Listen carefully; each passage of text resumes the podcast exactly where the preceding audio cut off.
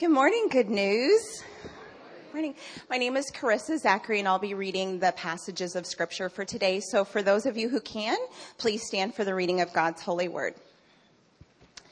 Matthew twenty-eight. Now after the Sabbath, toward the dawn of the first day of the week, Mary Magdalene and the other Mary went to see the tomb. And behold, there was a great earthquake. For an angel of the Lord descended from heaven and came and rolled back the stone and sat on it. His appearance was like lightning and his clothing white as snow. And for fear of him, the guards trembled and became like dead men. But the angel said to the women, "Do not be afraid, for I know that you seek Jesus, who was crucified. He is not here, for he has risen, as he said. Come see the place where he lay. Then go quickly and tell his disciples that he has risen from the dead. And behold, he is going before you to Galilee. There you will see him. See, I have told you." So they departed quickly from the tomb with fear and great joy and ran to tell his disciples. And behold, Jesus met them and said, "Greetings." And they came up and took a hold of his feet and worshiped him. Then Jesus said to them, "Do not be afraid, and go tell my brothers to go to Galilee, and there they will see me." Father God, I pray that everyone listening to this message would experience your resurrected Son, King Jesus. God, I ask that every heart would be open, every ear attentive to what you're saying today, God. Let us not leave here the same, but changed, in Jesus' name. Amen. Amen. Thank you, Carissa. And God, thank you for your word. Let's thank God for his word this morning. I want to begin with telling you a true story about a, a little boy named Philip. Philip was born with uh, Down syndrome, and uh, he was a uh, he was a likable, happy eight-year-old boy who uh, became increasingly aware of the difference between himself and the other children. And little Philip, little eight-year-old Philip, he loved his Sunday school class. He he went just about every week, and uh, he would join the other nine third graders in this Sunday school class. And uh, one particular Sunday around Easter, the uh, the teacher had this idea, and this teacher brought in ten Easter eggs, empty Easter eggs. And uh, it was a beautiful spring day outside, just like it is today. And uh, they went outside, all ten kids, and they brought their little plastic empty eggs. And the teacher said, "Now I want you to go and I want you to find some things that, that represent Easter and place them in the egg and then bring them back to the classroom." So the kids went out and they did just that. And they brought their eggs back to the classroom. And the teacher, one by one, began to open the eggs to see what the kids put inside. And he opened up the first egg and there was a rock inside. Symbolizing what? The stone that covered the tomb, the entrance of the tomb. He opened up the next egg and there was a butterfly inside. And all the girls cried, "Woo, beautiful." And they loved that one, right? He opened the third egg and there was nothing inside. And one of the students said, "That's stupid. Somebody didn't do it right." Right? And the teacher began to feel this tug on his shirt. And he looked down and, "It's mine," Philip said. "It's mine." And the students began to say, "Philip, you don't ever do things right. There's nothing in there." And Philip said, "I did do it right. I do do things right. The tomb is empty. The tomb is empty." I mean, you know, Philip had it right. He had it right. And not long after that, Philip actually passed away. And at his memorial service, uh, nine third graders and their teacher came forward and they placed ten empty Easter eggs on his casket. Because, because they wanted to thank Philip in some way of reminding them the most important lesson in life is simply this: the tomb is empty. Philip did do it right. Philip did do it right. You may say, "Well, Pastor, that's a nice Christmas or maybe Easter story. Right? That's a nice little story, but you know, so what? So what, you know? So what if the tomb was empty? What difference does it make that the tomb was empty?" And I'm here to tell you this morning, it makes all the difference in the world that the tomb was empty. In fact, In fact, it changes everything. It changes everything about, about your past, about your present, and about your future. It changes everything. And I want to dive into that this morning. But to begin with, we know this. We know that the resurrection, in fact, did happen. The angel himself said to the two Marys that appeared there at the tomb, the angel said this, "He has risen. Come and see the place where he lay." He's not here, the angel said. He's risen, just like he said. Come and see for yourselves where he was. We know that the resurrection did in fact happen. And there are a lot of different reasons, and I won't go into them all today, and you'll all thank me for that, I think. Uh, but the, the, the overwhelming reason, um, proof, if you will, that we know the resurrection happened was all of the eyewitnesses that saw Jesus after his resurrection. The Bible tells us that over he appeared to over five hundred different people. How many of you know that's a lot of testimony? Over five hundred different people saw with their own eyes, heard with their own ears, this Jesus who, ra- who was raised from the dead. And what's interesting is, and we just read it in this passage today, that the, the first people that Jesus appeared to were women. And come on, can I get a shout from the women today, right? So, you know, Luke is the good news for all people. He's letting us know that this gospel is for everyone. Back in that day, however, the testimony of women was considered invalid. A woman, a woman who would testify in court, her testimony meant nothing. Women in that day, they had no voice. They had no trusted voice. Yet, Jesus first appears to who?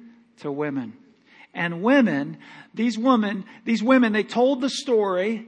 We have seen the risen Lord, right? Their story was believed, it was passed on, and their story was recorded in the scriptures that we read today. Why? Because their story proved to be true. Not only by them, but then these five hundred others. So the actual eyewitness testimony of people who saw the resurrected Christ is overwhelming evidence to prove the resurrection. But I'm not here this morning to prove that the resurrection happened. What I want to do is I want to declare how the resurrection is really, really good news. Okay, the resurrection is good news. News is, is something, it's a, it's something that's happened in the past. And because of that something, everything today and tomorrow is different. Okay, that's the resurrection. It's really, really good news. Um, anytime that we, we talk about resurrection, we have different ideas of the significance of the resurrection. And oftentimes, and let me just ask you, you know, think for yourself in your own mind. If I were to ask you, why is the resurrection so significant? You might say, well, it means that there is life after death. It means that I get to go to heaven when I die. Yes, but the resurrection is so much more than that. When the Bible talks about resurrection, it talks about it in the context of new creation. Say those words with me. New creation. When you hear the words resurrection, I want you to be thinking new creation. This is what Paul described happens to a person when they become born again. Or in other words, when the Spirit of God comes and lives inside of them, they become a new creation. There's a resurrection that happens inside of a person when they become a Christian. The Bible says that we were spiritually dead and now we're spiritually alive. So there's a resurrection. And Paul describes that in Second Corinthians five seventeen. And he says, "Therefore, if anyone is in Christ, he is a..." Right. "The old has, behold, all things are, are new." New creation. So the resurrection of Jesus is something that happened in the past that promises to make all broken things a new creation. How many of you know God loves broken things? He loves broken things. He loves broken people. He is attracted to your brokenness. See, the idea of resurrection is not that God's going to do away with that old thing. The idea with resurrection that God is going to bring it back to life and make it a new creation. And that's what I want to talk to you about here this morning. God wants to take your broken past and your broken today and your broken tomorrow, and God wants to make something brand new out of that broken part of your life. For some of you, you think a lot about your past, perhaps too much about your past. It still follows you around, right? It still shames you. You just, you can't get over your past. God wants to do something about that this morning. And I want to say to you what I said to the first service. Good news is about people encountering God in such a way that when they leave this place, something is different in their life. A broken place in your life, you walk out of here and God makes it something beautiful, something new. And so I want you to be thinking during this message, what part of my life is broken? Maybe it's your relationship with God is broken, and, and you know that your sin has separated you from God. You know that that's broken, or maybe there's another relationship that's broken in your life. Maybe your marriage is broken, or there's a broken relationship between yourself and a child or a friend, right? Maybe your finances are broken, or your body is broken today. Maybe your heart is just crushed. You're depressed. You, you have a broken spirit today. I've got good news for you. Jesus walked out of that tomb so you could have a resurrection this morning. He walked out so you could have a new yesterday, today, and forever. Resurrection isn't about just something we look forward to someday in the by and by, sweet by and by. It's something that God wants us to experience right here, right now, today. And so at the end of this message, I'm going to give you an opportunity to come forward. Those of you who are, your, your relationship with God is broken and you know you're not right with God. You're going to have an opportunity today to have a new past, a new present, and a new future. So I want to begin with talking about how the resurrection promises a new yesterday or a new past. Uh, we all have a past. Uh, some of us, it uh, follows us around every day, and you can't seem to get away with it or get away from it. Um, for some of you, when you think about your past, you might think about something that, that happened to you or something you did thirty years ago.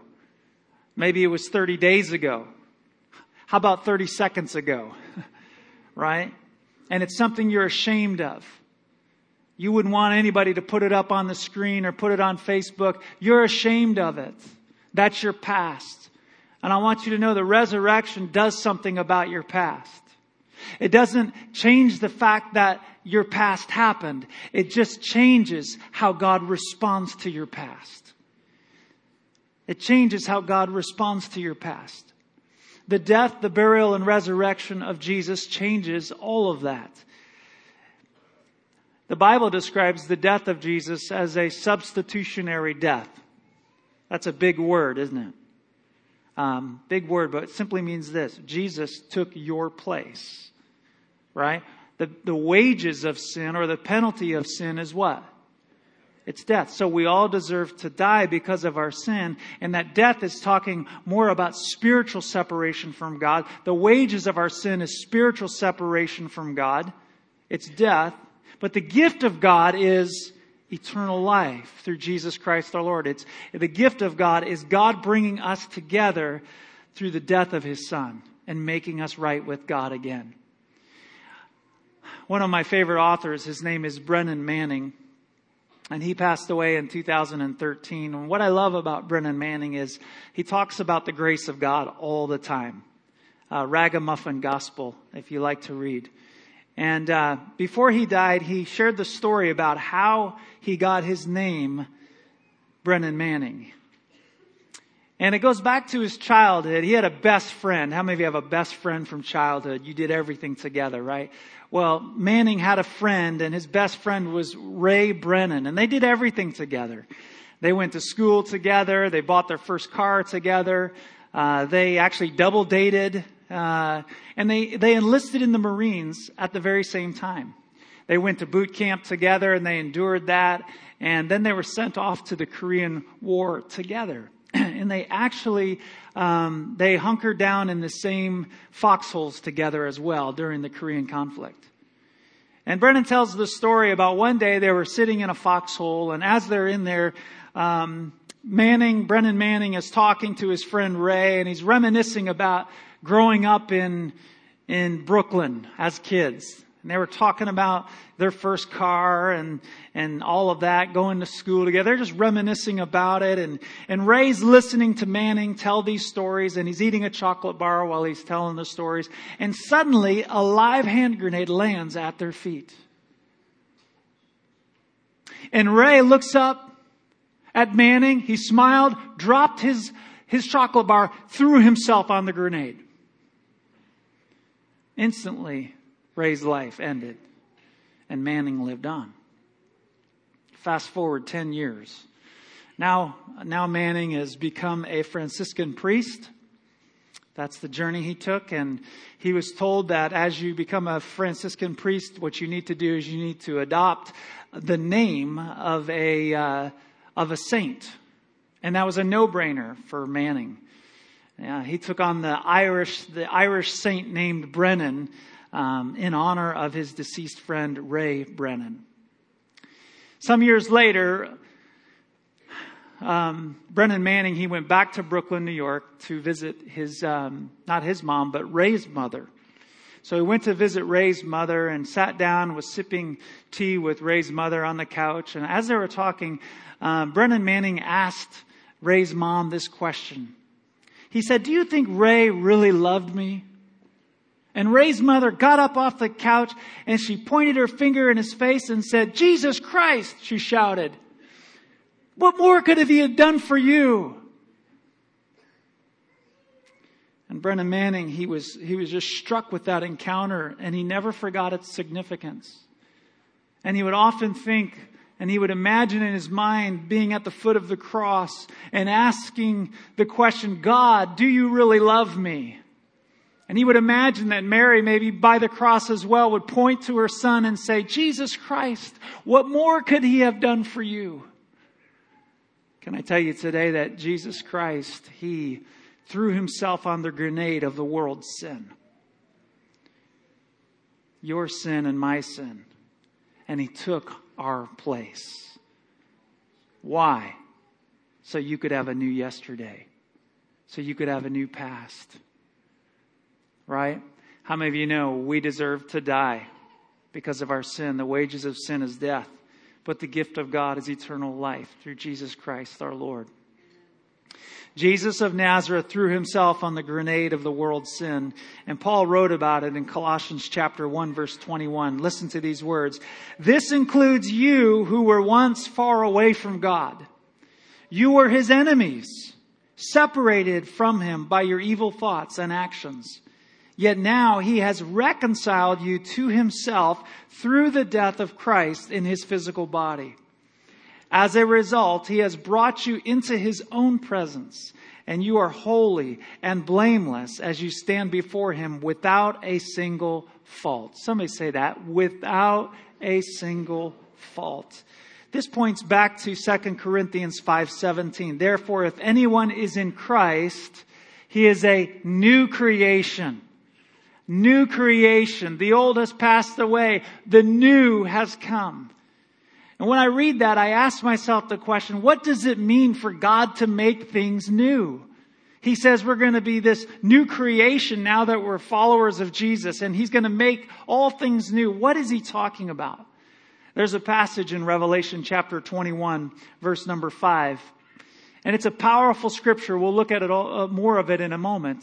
But John has this incredible vision of heaven. And in the middle of this vision, God says something powerful. And he says this, "Behold, I am making all things new." Behold, I am making all things new. Now there's that word new again. Uh, there are two different words for the word new in the Greek language. Okay? In the English language, there's one word for new, and it's new. Exactly. The first word for new in the Greek, though, has to do with the time of something.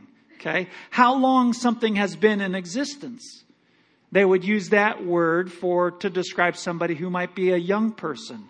The second word new in the Greek has to do with the quality of something. Okay? So what does God mean when he says, "Behold, I'm making all things new"? All right. Take those two words, things new, and swap their order for just a moment. Right. If that were the case, what would it say? The sentence would say, "I am making all new things. But is that what this passage says? No, it doesn't say I'm going to make new things. It says I'm going to make all things new. Is there a difference? You bet there's a difference. If I'm making all new things, then the things that existed before, they're done away with. All right? But what John is saying in this passage, or what God rather through John is saying, is that there are things that right now that are going to be made new. Okay? In terms of quality, not in terms of how long it's been around. So if I've lost you, let me pull you back with this illustration. Okay. God says, I'm going to make all things new. What does that mean? Let's say you're ready to, uh, to buy a new car. How many of you would say, that's me. I need a new car. All right. So let's say you take your old car to a dealership, right? And what do you do? You trade in your old car for a new car. And when you do that, you expect to get a totally different car, a new car, right? And what you've done is you've replaced your old car with a new car. But that's not what resurrection is. Resurrection promises to make your old car new again. So what if you went to the dealership and you dropped off your old car expecting to get a new car? You came back and instead of getting a brand new car, you got your old car back, but it was made completely new again. They threw in some extra bells and whistles and now this car can even fly, right? Like the DeLorean and Back to the Future. All right. So that's the idea of resurrection. God's not throwing away your old car. He says, no, I'm not going to make it new in the sense of time. I'm going to make it new in the sense of quality. It's the same old car, but it's been resurrected into something that's, that's new. And that's what God is saying. I want to take all the broken things in your life and the broken things in this world, and I want to make them new. I'm not going to throw away the broken junk. I'm going to take the junk and I'm going to restore it. I'm going to make it new again like it was at the beginning. This is the idea behind resurrection. This is the idea. God loves broken things. He loves what's broken about your life because that's an opportunity for resurrection. That's an opportunity for new creation. Sometimes we get the idea that, man, we got to get rid of the old car. We got to get rid of this old marriage, right? We got to get rid of this old job and this relationship. And God says, you know what? Hey, I'm not into getting rid of stuff except for sin. I'm into making things new again. And God wants to redeem those things. He wants to transform those parts of your life that are broken. Some of you like the show Fixer Upper, right? And what do those families get? Do they get a new house or do they get an old house made new? They get an old house made new. God is not making new things. He is making all things new. This is good news this morning. What does your new forever look like? Okay, He makes your past new. God wants to make your forever, your future new as well. The Bible talks about how God is going to give us a new body. God's going to also make a new creation. And let's just speak on those for just a moment. The resurrection of Jesus promises that we will have a new body. So, how many of you know Jesus came to the earth, right? The first time. And how many of you know He's coming back again? The second coming. And when He comes back, the Bible says that we are going to all receive what? Resurrected bodies. All right. What will this body look like? I mean, I sit around all day long thinking about what my body's going to look like someday. I'm a little vain, you know. No, I don't really do this, but but but what's what is it going to look like? And I, I want to say this: the Bible tells us that our resurrected bodies will look like the resurrected body of Christ. And what I mean by that is this: the Bible describes Jesus as the first fruits of this creation, the first fruits of the resurrection, the first fruits of this new creation. So whatever that first fruit looked like, the rest of the fruit's going to look like it as well. Are you with me? And so whatever the resurrected body of Jesus was like, we can expect something similar in our resurrected body. So you're not going to trade in your old body for a new one. Sorry, but sorry to disappoint some of you, right? God's literally going to take your old body and He's going to make it new again. The body of Jesus with its piercings, holes and scars, if it were replaced with a new body, where would the old body of Jesus be? Think about that for a moment. If God totally replaced the body of Jesus in the tomb, where would the old body be? It'd be in the tomb. But God took that old body, He resurrected it, right? And that's why it's not in the tomb anymore. And maybe I'm a little more excited about this than you are this morning. But the resurrection promises that we will have, um, we'll have a, a new kind of body. Um, some people are in, under the impression that we will live in some kind of disembodied state for eternity, where our, our soul is separated from our earthly body and, and we live as this disembodied soul in the presence of God. And that's not what the Bible teaches. The Bible teaches that we will live in the presence of God, but it will be a resurrected body that will live with Him forever. So get a little excited about that this morning, and maybe you can start praying for a few extra body parts when that happens. I want you to cross your arms and I want you to do this, if you would, and say, this body will be resurrected.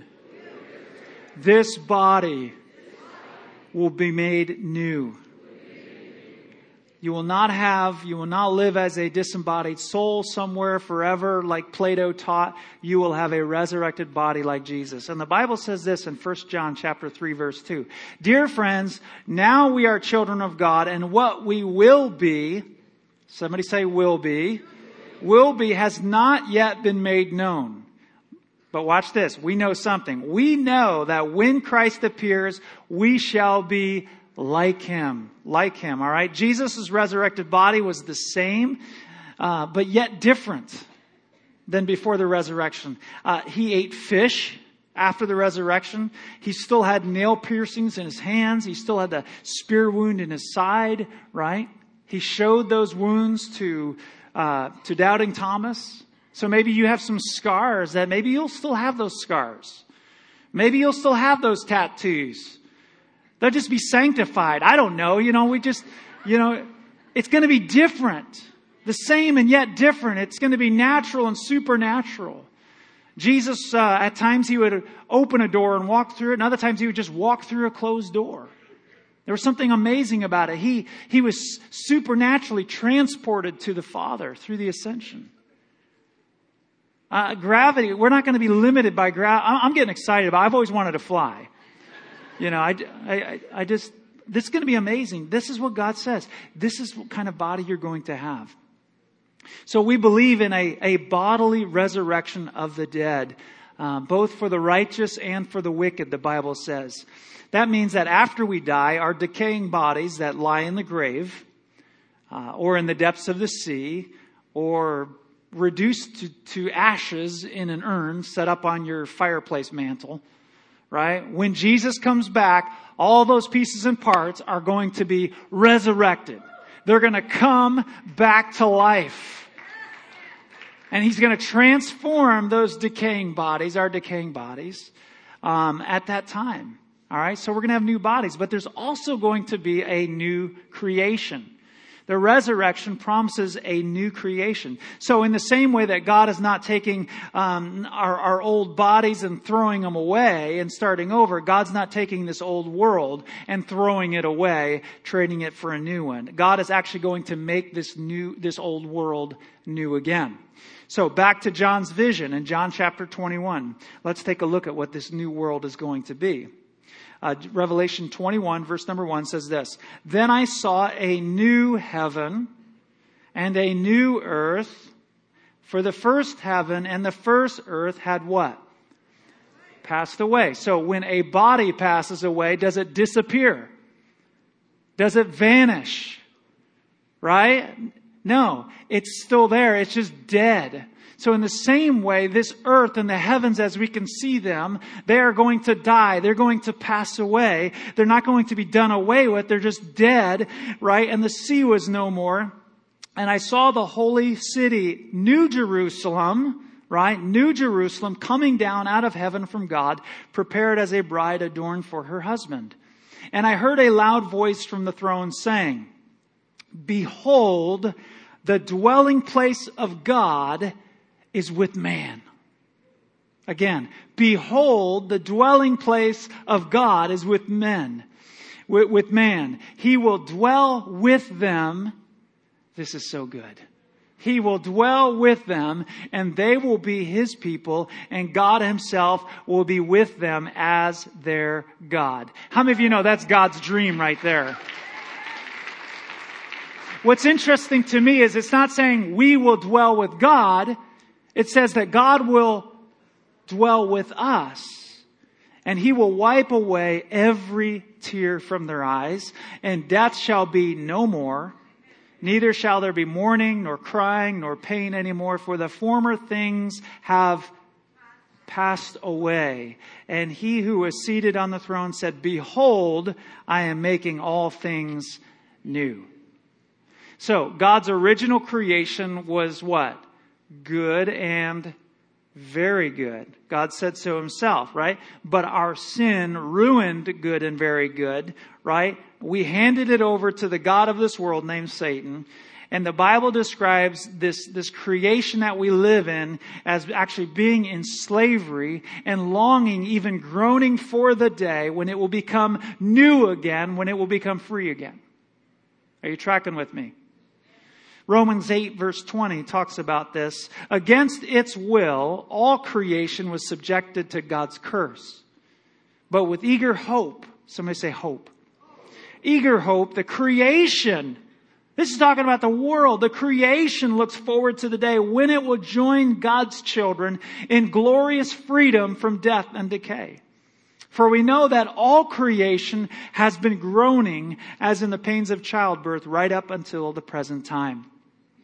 So the resurrection not only promises a future hope of a resurrected body for us, but also a future hope for all of creation.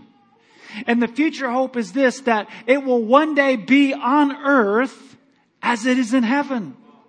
Heaven is not just this, this idea of a great escape from this evil earth, but it's rather an invasion of heaven. It's an invasion of earth, making it good again. Resurrection doesn't mean scrapping what's there and starting over. Resurrection means liberating what's been enslaved. God is going to make what was originally good and became bad, he's going to make it good and very good again. The entire cosmos will be redeemed from top to bottom. Why? Because of the resurrection of Jesus. You see, many Christians, they celebrate Easter. They celebrate the empty tomb because, well, that means we get to escape earth someday. And we get to escape hell someday. And we get to go to heaven when we die. But may I say this morning that heaven, as we understand it in the Bible, is not a future destination that's out of this world. Heaven is God coming to this world and making it new again. Right? Heaven is God coming to this world and resurrecting it, making all things new again, so that the dwelling of God is with mankind as it was in the garden, so that it would be on earth as it is in heaven, just like it was at the beginning, to the glory of God the Father.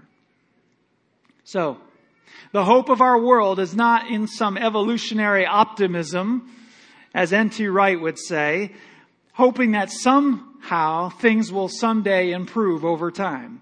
The hope of the world is not found in politicians promising a better tomorrow, right? Vote for me and things will get better.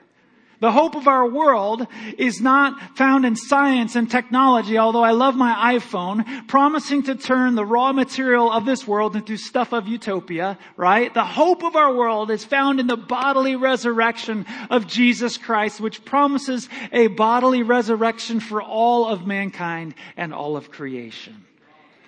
I love it. I love it. And so here's what's crazy.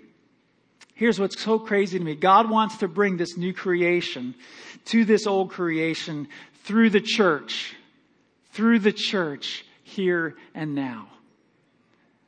We don't have to wait for that sweet by and by. We don't have to wait for that new world to come. God's saying, I want you to bring that new world right here, right now. I want you to bring new creation to old creation right now. Isn't that exactly what Jesus did when he came to the earth? He said, watch this. I'm going to make something broken. I'm going to make it into a new creation.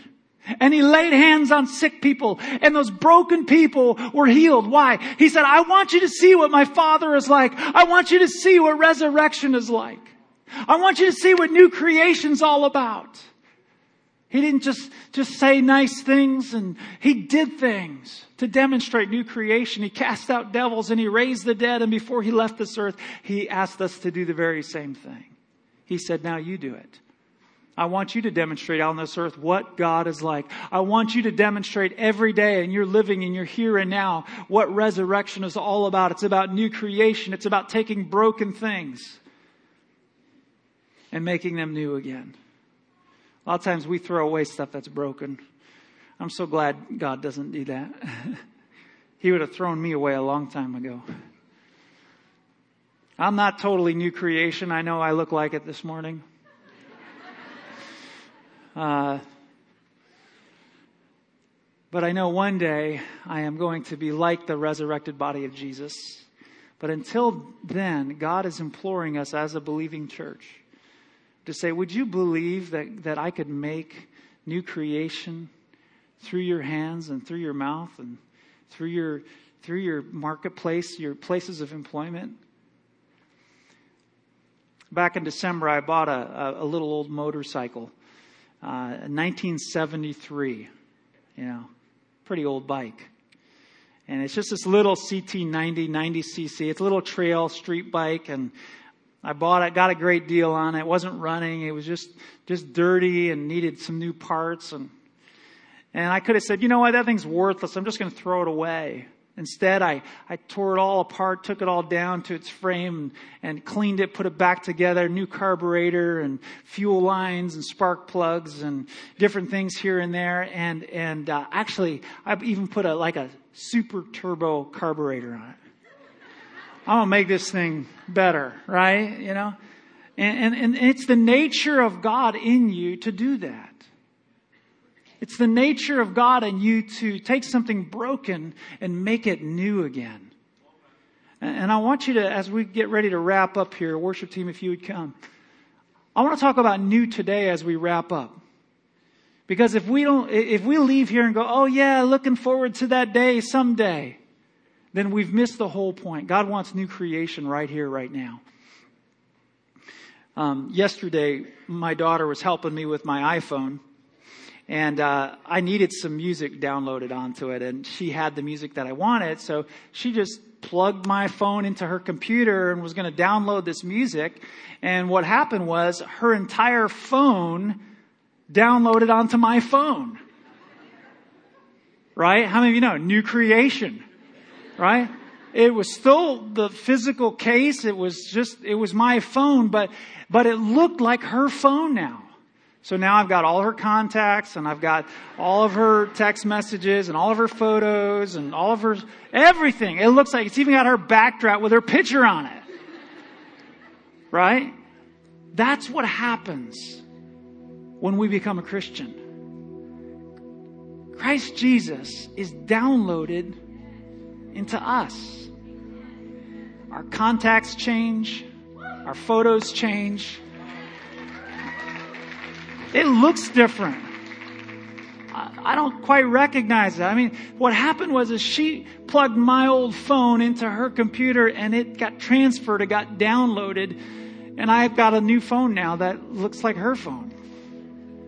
And, and that's what the Bible's talking about in Second Corinthians five seventeen when it says, if anyone is in Christ, plugged in like that computer and that phone. If anyone is in Christ, plugged into Christ, he becomes a new creation. The old has passed away and the new has come.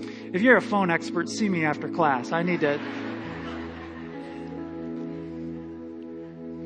Some of you need that kind of transformation today. Um, you're not in Christ today. You still have the old phone. You have the old, you have the past. It's all there. And, and you realize that it's time for you to be in right relationship with God. And you can't do that apart from being in Christ. And And you say, well, Pastor, how do I how do I connect the wires? How do I get in Christ? How does that work? The Bible says that if you confess with your mouth that Jesus is Lord, is, is the King, is the boss, and you believe in your heart that God raised him from the dead, then you will be saved. You will be that new creation. And God begins to make all things new. He begins to make all things new. You've got to begin there. So, in other words, for you to experience new creation, you need a new king. There's a lot of people that want new creation, but they don't want a new king. They're okay with being king. I can handle this. I I can work my way. I can I can save myself, heal myself, deliver myself. Right? I can provide for myself. I got it. I got this thing. New creation isn't for you if that's your attitude. But if your attitude is, I can't save myself, I can't heal what's broken, I can't fix it, I can't deliver myself from these addictions, right? I can't provide for myself. I can't clean up my, I can't do that. Then you're ready for a new king. And the moment you say, you know what, Jesus, I'll have you as my new king, then the wires get connected. And what's true about Jesus gets downloaded into you. And the Bible says that you are given a deposit at that moment, the Spirit of the living God, guaranteeing what is yet to come. Guaranteeing that you're going to get that new body someday. But until then, God says right now, that new creation begins right here, right now. I want you to stand to your feet if you would. So if that's you today, I'm going to ask you to come forward in just a moment. But to begin with, let's have our prayer workers come. All of our prayer workers, if you would come. And what we're going to do is we're going to turn the rest of this service into a new creation service. Somebody say new creation, resurrection, new creation, resurrection. That's what new, that's what resurrection is. It's about new creation. So if you're here today and and uh, you realize that that your sin has separated from you from God, and you're ready to become a new creation in Christ, you're ready to say, Jesus, be King. I want you to come down, and I want you to just let one of these prayer workers know that you want to be saved today. You want to be saved today. You want to become a Christian, and they're going to pray with you. If you are broken in your life, and I know there's a lot of brokenness in this room, right? There's two kinds of people, those that admit they're broken and those that don't. And there's areas of your life that are broken. You're physically broken. You're spiritually broken. You're relationally broken. There's brokenness in your life. There's, there's sickness in your body. There's something that's not right. There's a, a somebody you know that's broken, and you want to pray. That's what we're going to do today. We're going to pray with you, and we're going to ask God to begin new creation work right here on earth as it is in heaven.